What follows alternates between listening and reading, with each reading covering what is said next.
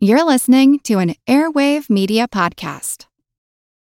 Swimsuit? Check. Sunscreen? Check. Phone charger? Check. Don't forget to pack the 5 Hour Energy. It fits great in a pocket or carry on, and the alert feeling will help you arrive ready for anything. Now get 20% off when you use code 5HE Travel at 5hourenergy.com. Expires April 30th. One time use only, not valid with other discounts. Remember, visit 5hourenergy.com and use code 5HE Travel to save 20%. You're a serious golfer, then you've probably come to appreciate the turf grass you play on. Well, there are lessons learned from golf course greens that can improve a home lawn. I'm Jim Metzner, and this is The Pulse of the Planet.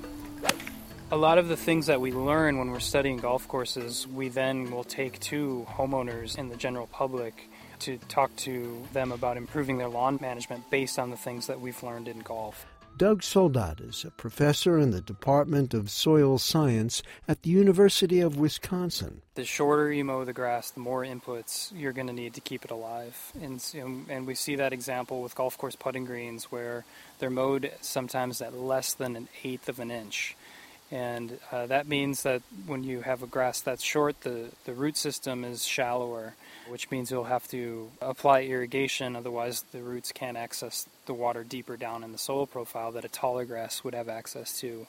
Golf course putting greens have the clippings removed from them, and clippings are a main source of plant nutrition and part of the recycling process. When we take them off the green, we have to add uh, fertilizers to replace them. For home lawns, it's possible to avoid using fertilizers by leaving your clippings on the lawn. The best advice I can give to someone is mow high with a sharp blade. So mow your grass as high as you can tolerate it and use a sharp mower blade.